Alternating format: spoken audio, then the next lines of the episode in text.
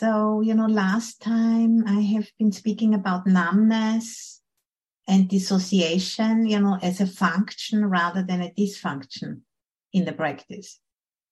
So it's not really a barrier to our inner work, but something that needs to be recognized as a valid experience. Because usually, you know, we think, oh, you know, I, I feel very numb and I have to kind of bang through that numbness in order to do the practice. But just simply, you know, being aware of numbness is already practicing.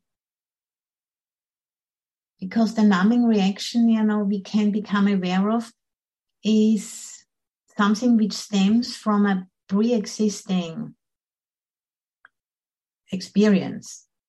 It's a, it's a certain trauma reaction which got triggered through an event in present time. And then, you know, it takes us back to an earlier way of responding, which is now, you know, maybe something we can slowly let go of through awareness because once you know the numbness was needed because it was our only way to respond to overwhelm when we were like small children you know when we could not afford you know to be excluded from the family because we needed it to, to survive. But now we are no longer small children. We can actually start becoming aware of those very early patterns and you know through awareness through practicing and through the support of the Sangha or through the support of a group or a friend or a teacher, we can, you know, stay conscious as long as we can. And through that, being conscious, being aware of how numbing works, you know, we slowly but surely um, free our energy up into more capacity for being with things as they are. And uh, so this ability you know, to turn off into numbing, to turn off sensing and feeling is actually a real capacity which should not be understood as a dysfunction. And then once we are kind of approaching the numbing in this way, you know, as a function rather than a takes on a complete different life and and there's much more capacity you know to have a respectful relationship to it and slowly you know but surely beginning to digest this backlog of traumatic energy and make it available for growth. And uh, and it's just the first noble truth like any other emotional state greed and anger and uh, numbing you know they all are different emotional states different ways you know how we relate to our experience and they all need to be understood. I shared a few times already you know my first teacher one of you know, teacher Ajahn Sumedho he always spoke about you know the first noble truth needs to be understood and he was speaking in the terms of to stand under it, to really draw close to it, you know, to not kind of keep it at arm's length, but to really being willing to draw close and have an intimate relationship with that patterning of numbing, you know, to say, oh, you know, now something happened and my, my whole system has been numbing. And then, you know, just take an interest in that. And as soon as we have this full relationship with the numbing process, it starts to um, lose its power over us. And we are just including the numbing into the circle of care rather than, you know, standing outside of it and trying to make it go away. So not overriding its awkwardness or its intensity, its uh, discomfort, just making it part of the practice and respecting its intelligence because there was a time when nothing else was available to deal with overwhelm and that was you know what we could do this was an evolutionary capacity which is part and parcel of you know being a human being and down and attuning to that experience. That's what we need to do. And I've a few times shared, you know, that quote by, by our times are urgent, let us slow down. Or times are urgent, we need to slow down. Because if we just keep reacting, you know, in the same way like we have been for hundreds of years, we just repeat the same thing all over again. And there won't be any sustainable changes. And that's what we are all looking for. You know, we need to sustainably change the way how we live. And that can only come from a new narrative we are. And to, for example, you know, including emotional responses as an intelligent response rather than a bother, you know, we need to uh, get rid of or we need to try to not have, you know, that's gonna be weakening us because it's not real, you know. So taking an interest and turn towards our inner experience, that's where it all starts. And you know, knowing that our systems have a, a negativity bias built in, you know, as an evolutionary protection against basically extinction, you know.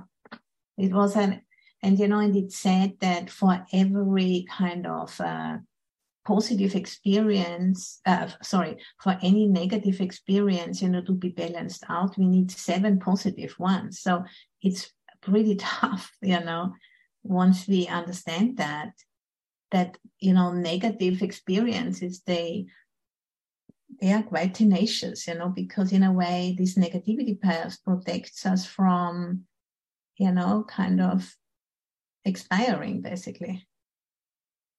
So it's really important to know that, that this is not our mistake. This is not because we are not capable of living good lives. It's just like part and parcel of our evolutionary equipment, which we need to learn to handle better. You know, at this time where we are, you know, in very difficult situation as we are noticing that the way we are living on the planet is not is not sustainable and i think this negativity bias is is one of the reasons you know where we have going so deep into consumption because we once thought you know when we were less um, evolved we thought that consumption can protect us from uh, discomfort so I have to just close that a little bit. And we have now found out that actually consumption is creating more discomfort in terms of, you know, destroying important life sustaining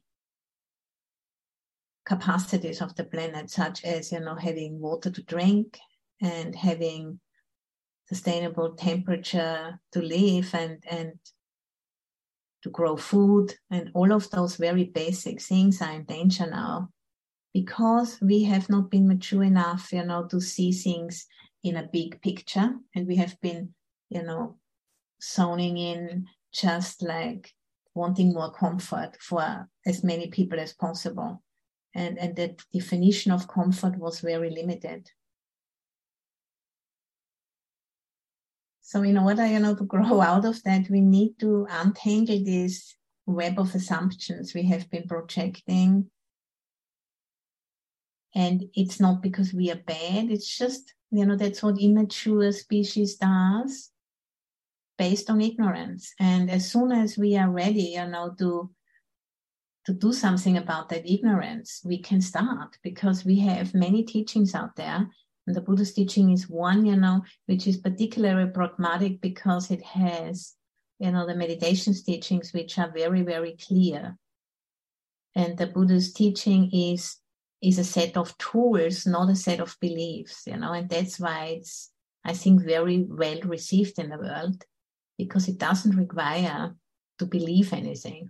It just requires to, you know, put disbelief to one side and just experiment, you know, pick up some of the tools and try it out for yourself and see if it works or if it doesn't. And, you know, according to my experience, it, it does work, that it does you know, increasingly free us of mistaken identities.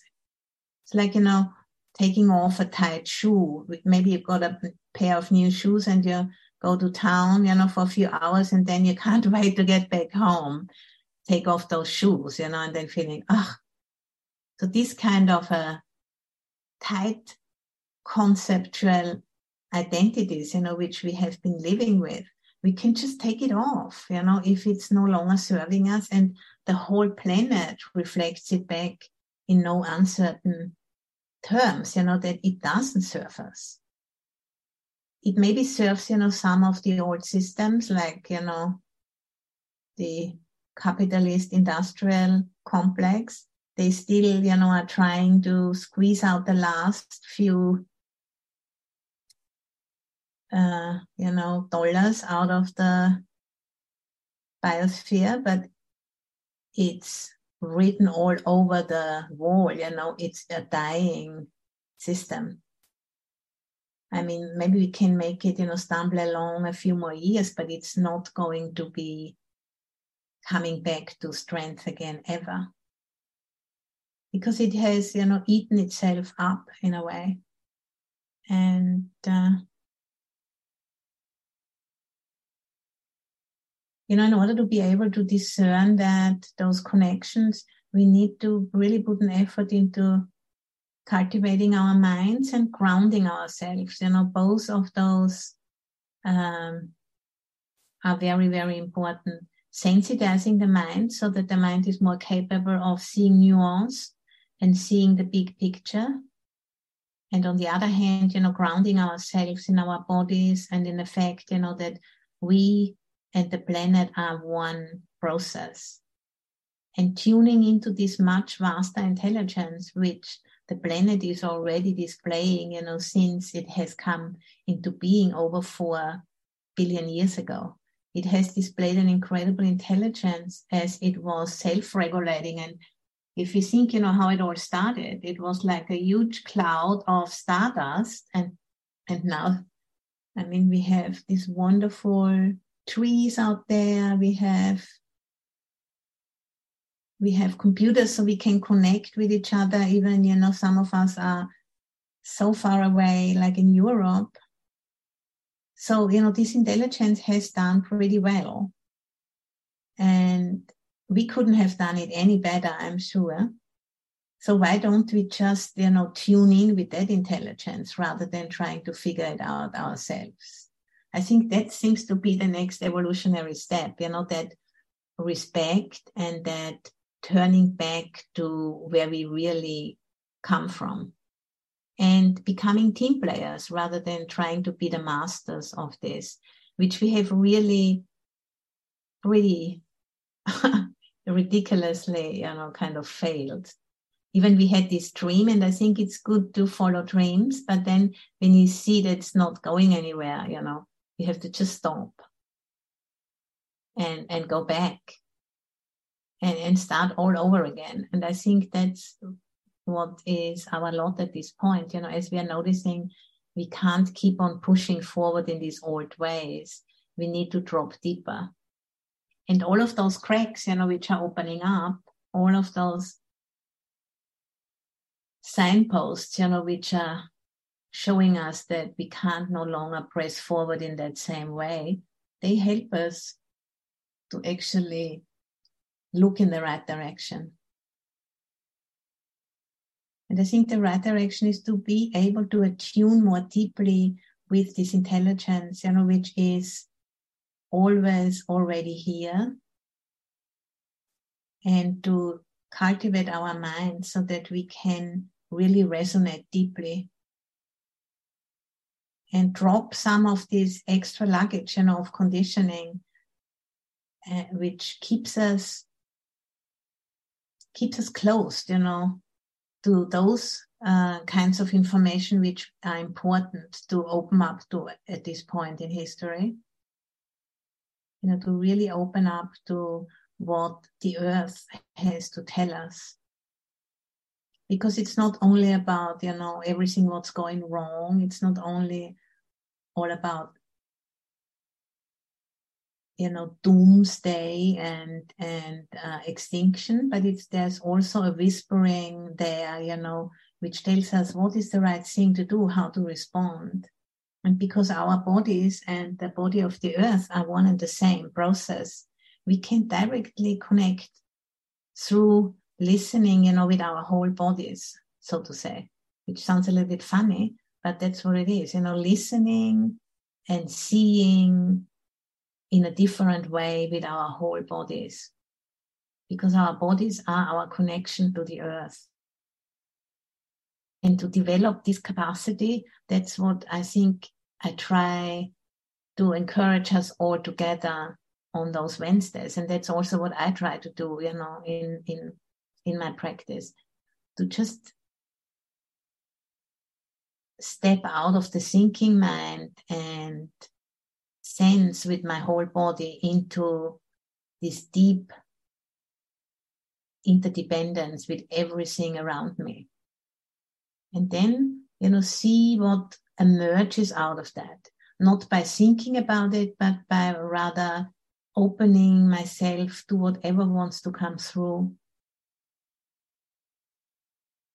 You know, and one way how we can uh, explain that process in terms of the early Buddhist teaching is, you know, cultivating what's called the seven factors of awakening.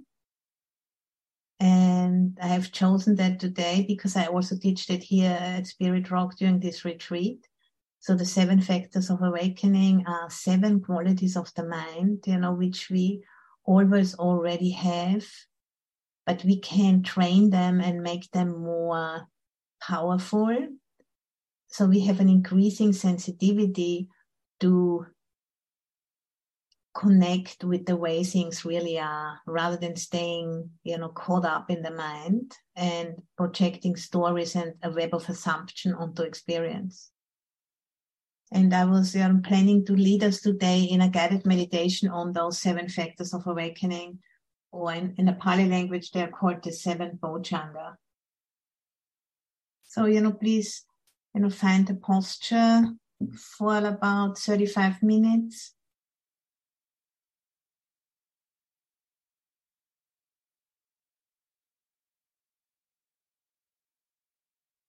And listening, you know, with our full bodies and our minds, both of both of those.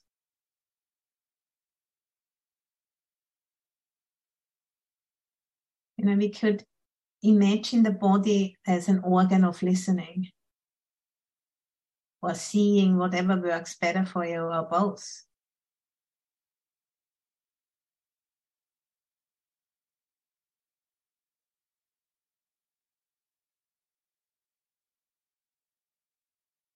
And you know, for that, you don't have to work hard. Just allow what is being said, orient the body and the mind because the body and the mind they respond naturally without us having to push or pull.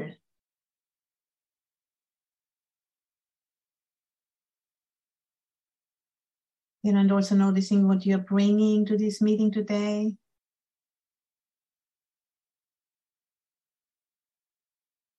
You know, making a screenshot of how the body feels right now. No words needed, just a direct sensing. Then the emotions, the heart,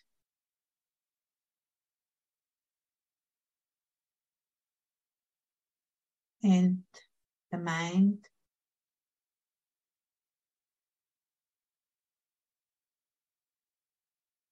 And we are together here, you know, as a group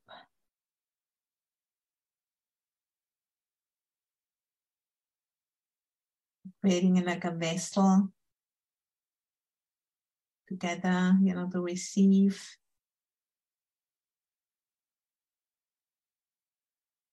A deeper relationship with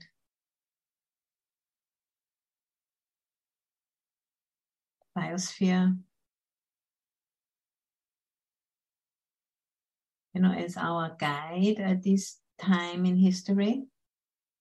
and also, you know, the whole lineage of our in terms of the Buddhist teaching, which has been handed down to us, you know, since over 2,500 years, and how we can bring both of those teachings together. Just as the Buddha, you know, is on record for having touched the earth in the night of his awakening in Bodh Gaya under the Bodhi tree, he has been touching the earth and asking the earth to be his witness that he has done his work And we are in the process of doing our work. We are not done yet. But we also, just like the Buddha, we need to bring together our work here as human beings and parts of the planet and the work of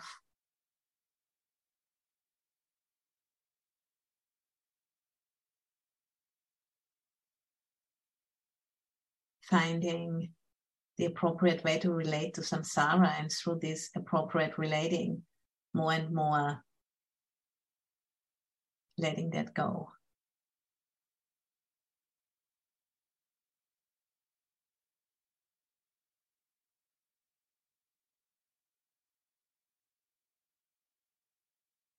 So it's a combination of both the conventional lives we lead on the planet and then the supermundane.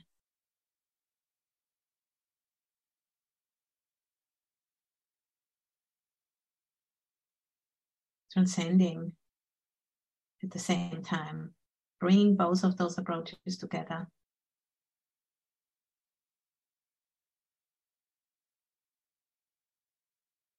We can't cut any corners here.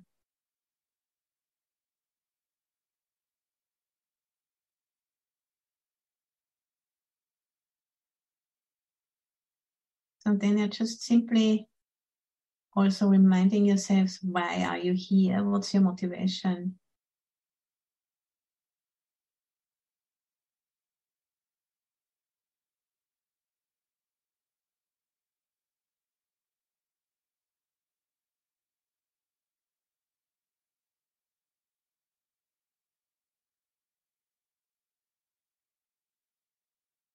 And you know pointing the mind to the present moment.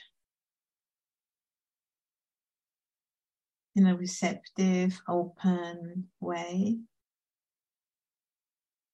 And that's already the first of the seven factors of awakening sati or mindfulness awareness.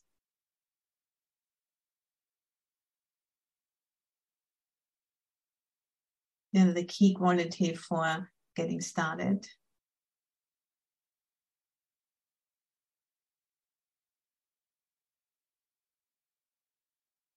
at the same time, that's the quality which is getting more and more empowered in combination with the other six factors. You know, like a spiral which is going deeper and deeper into reality.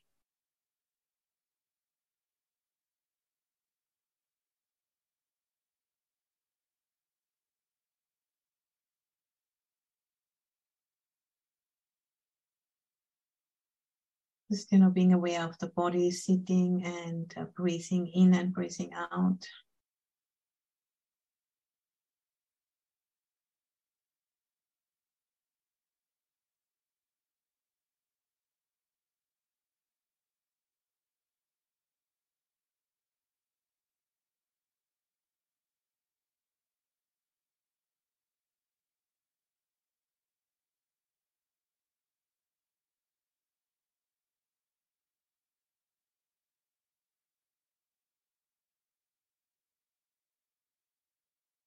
And taking a real interest in our experience that is curiosity that is the second factor of awakening which is in the pali language dhamma vichaya.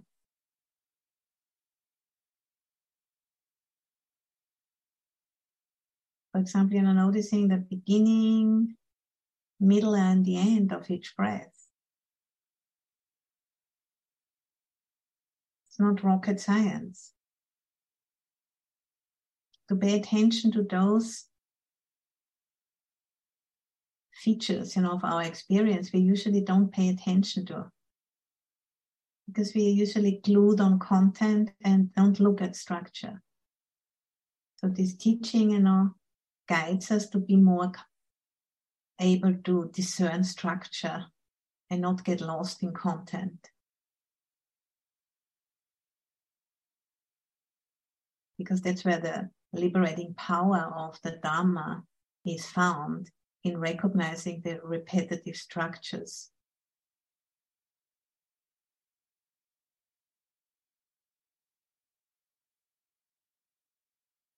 Not in, you know, kind of, you know, getting lost in philosophizing or teasing out, you know, stories. That is endless.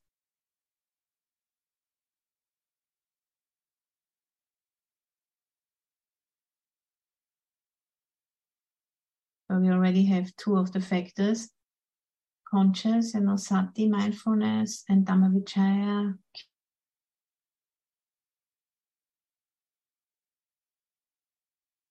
And, you know, that can be on a very rudimentary level, like if we want to open a door, you know, we need to have an interest to open the door. And then we go there and take out the key, put in the keyhole. That's one application of the seven factors. But then, you know, that, that capacity can be refined and made more powerful as we train ourselves.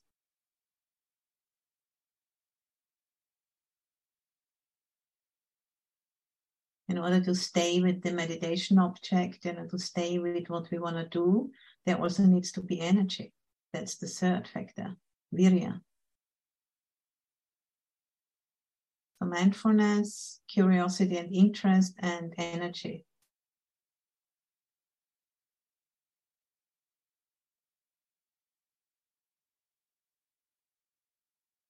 Meaning, and always coming back again and again to the chosen object. Mind tends to wander off according to its uh, you know, conditioning. And then again and again, as we notice that, we just simply bring it back to the task, which is we are now, you know, being aware of the body breathing. And the wandering off is not a problem, that's just a symptom of a mind, you know, which is conditioned.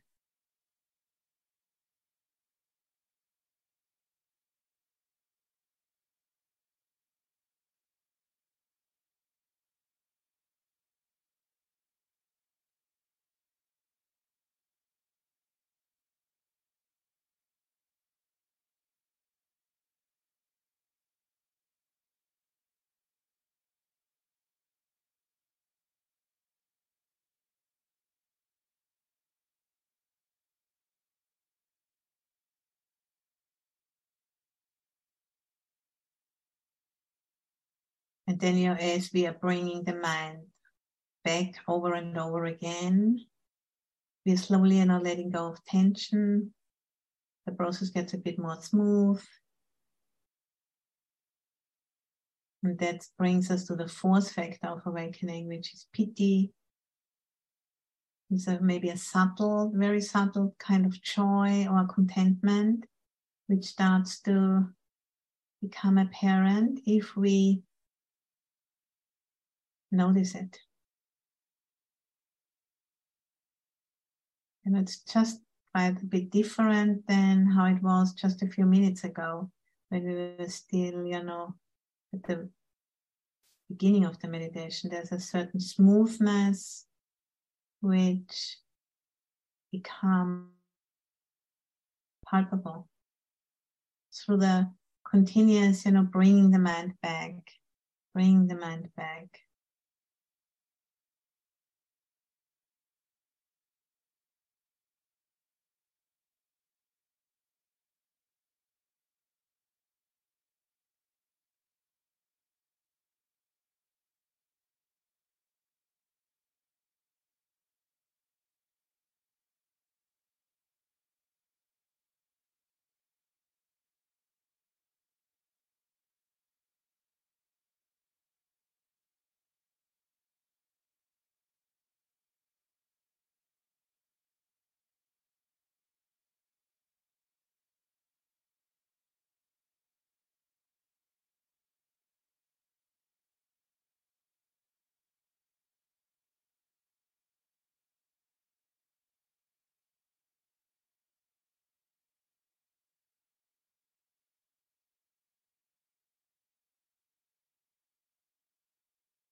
You know, if you don't feel any kind of smoothness or subtle joy or contentment, you can just maybe bring up, you know, the fact that you're practicing, that you are going in the right direction with this. It can help to bring up a sense of contentment.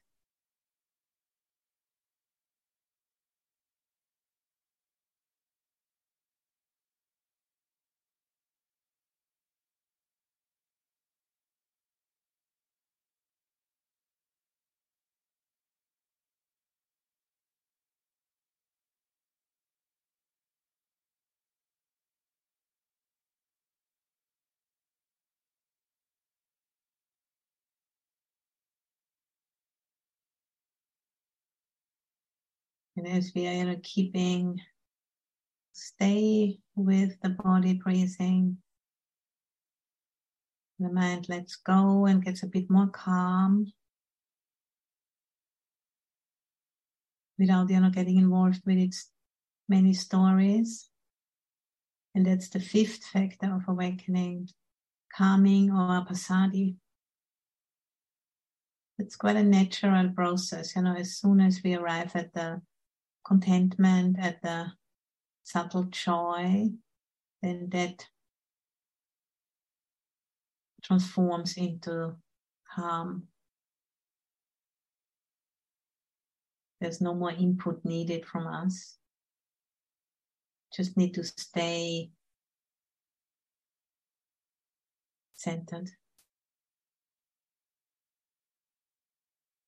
And you know, keep the posture energized, not getting, you know, slouching or losing energy and falling asleep.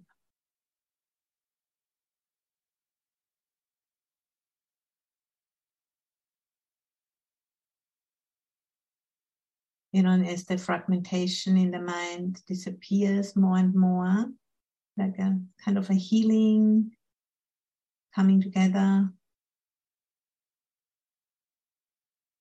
naturally occurs, and we call it samadhi.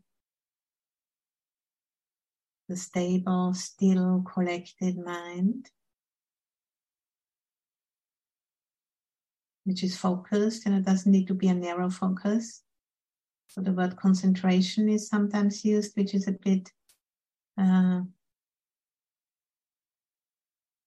misguiding, I think, because it's not about keeping things out, but it's about being able to embrace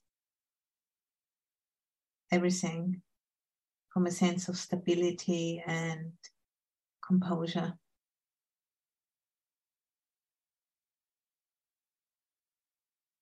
That's the sixth factor of awakening.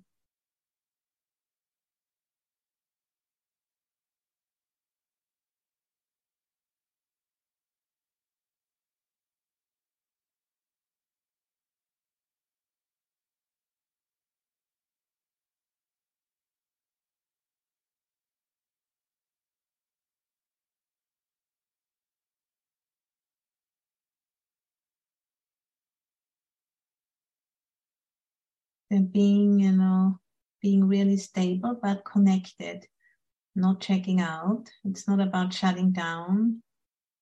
It's about opening from a place of stability and grounding.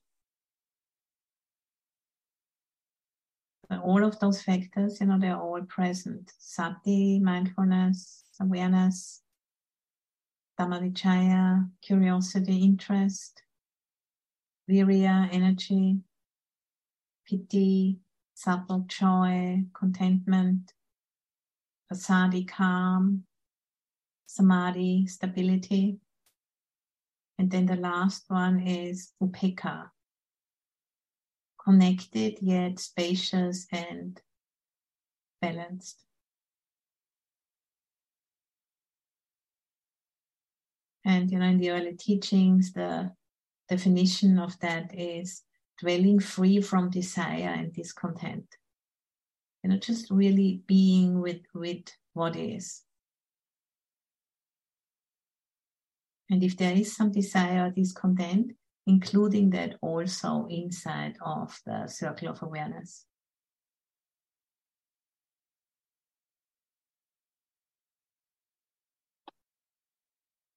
And upekkha equanimity is sometimes also translated as having a sense of perspective on our experience, like a bird's eye view.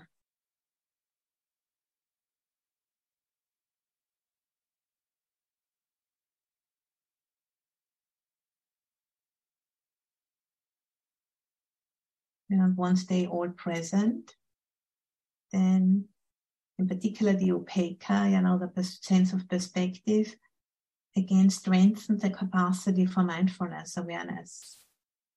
And then, you know, we go into a next round of those seven factors.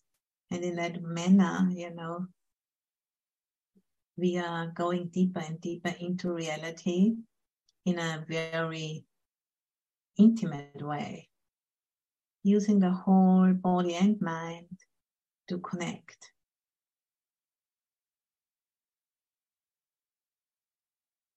Because these bodies are also part of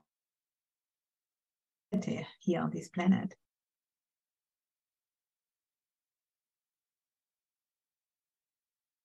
And now, you know, as we are reaching the limits of the biosphere as a global civilization, this intelligence wants us to wake up to this fact, you know, as a next evolutionary step and it's not something you know we have to work for super hard.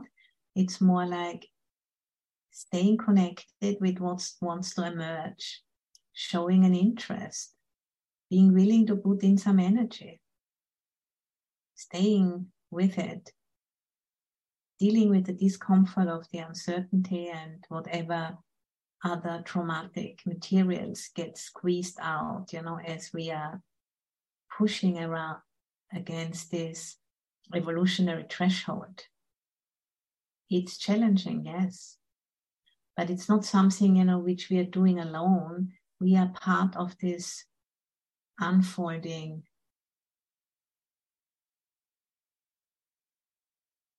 which is whatever we want to call it you know in some religions it's called god in others it's in our teaching, it's called uh, Dharma or Dhamma.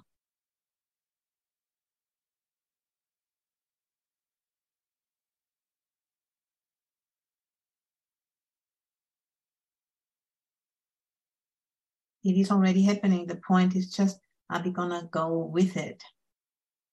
Are we gonna go tune, resonate, align ourselves with it? Or are we trying to hold on and stay in the past because we don't want to change?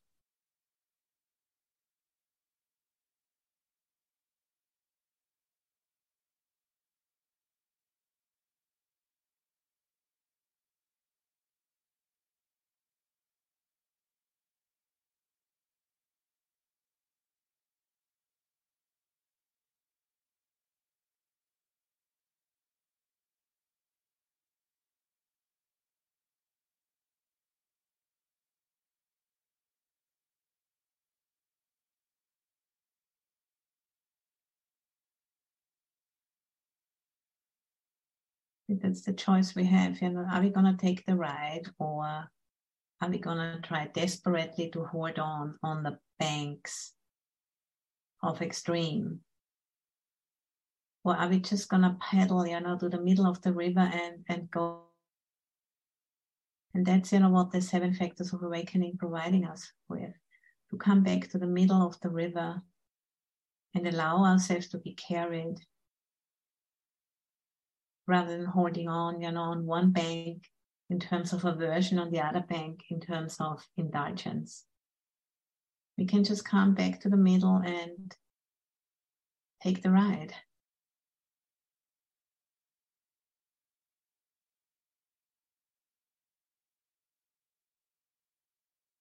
You know, this is what this teaching is um, enabling us to do and it always needs to be communicated in some way you know which makes sense some kind of a list or some kind of a practice we can follow and this is one of them there's many ways to express it differently, but it's all about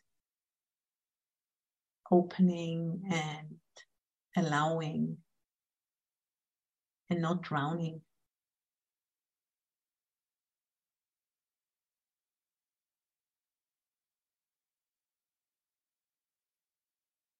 And the more, we are willing, you know, to digest, metabolize these old traumatic backlogs in our system, the more buoyancy we will have.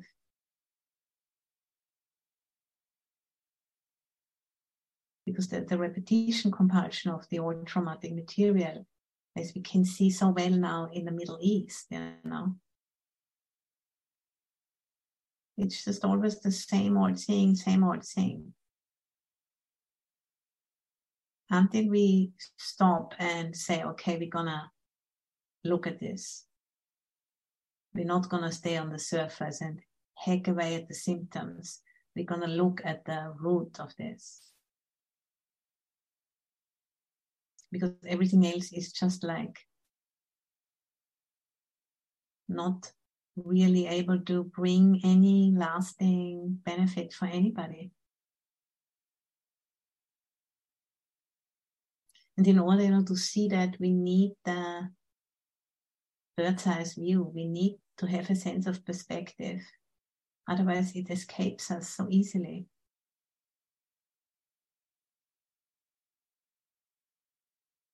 And this is, you know, where the practice comes in not as a luxury, but as a necessary part of bringing about benefit.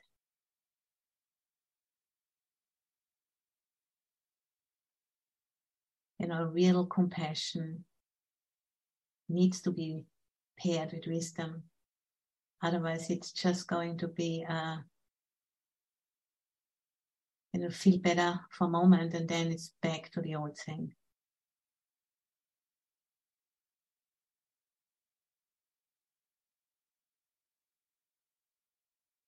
This is, you know, the evolutionary threshold we are now meeting on.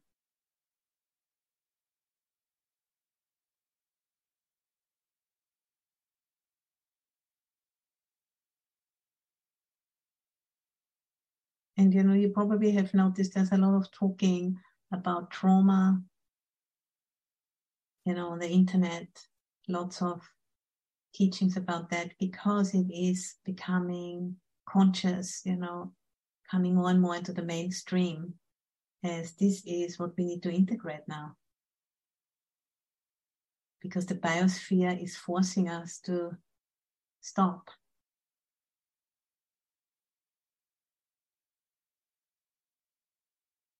and that's kind of it's tough but also in a way you know it's it's a good thing as well even it's not an easy thing.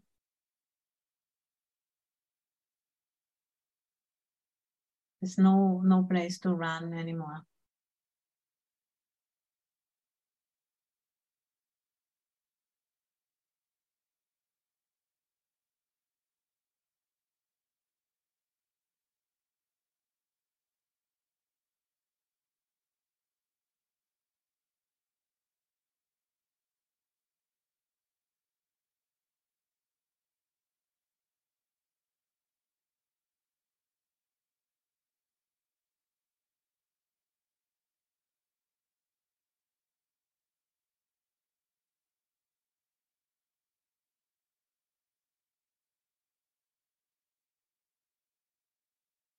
you know, for the last few minutes of this um, meeting, uh, of this meditation today, you know, I'd like to suggest, you know, that you could invite an ancestor or some public uh, ancestor or somebody from your family line.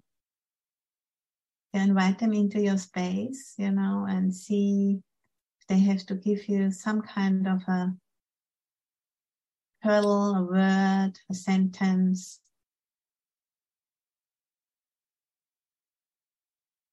For this work, you know, for those who are on the other side, quote unquote, what can they give us on our way.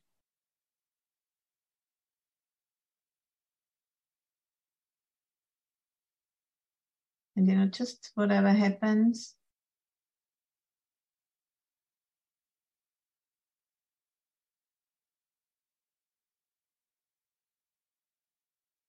whoever wants to come.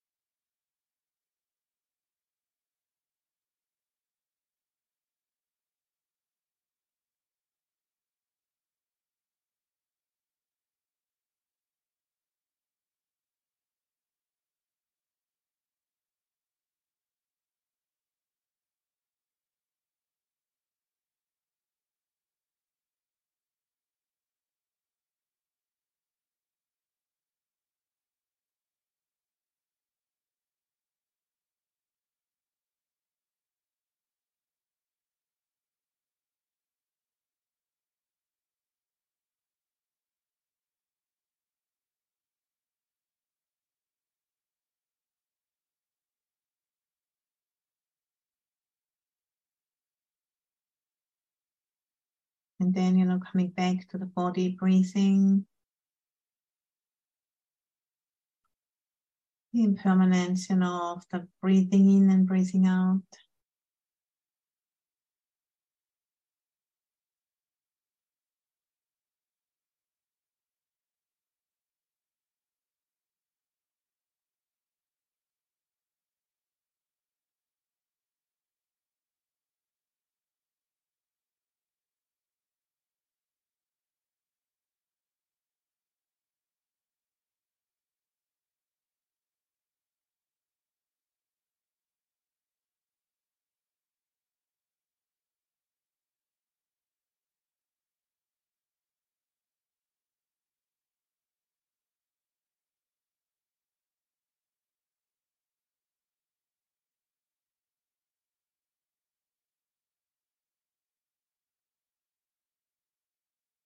Know, even the most sublime state of mind, you know, comes to an end. And then when it's time to let go, we just let it go.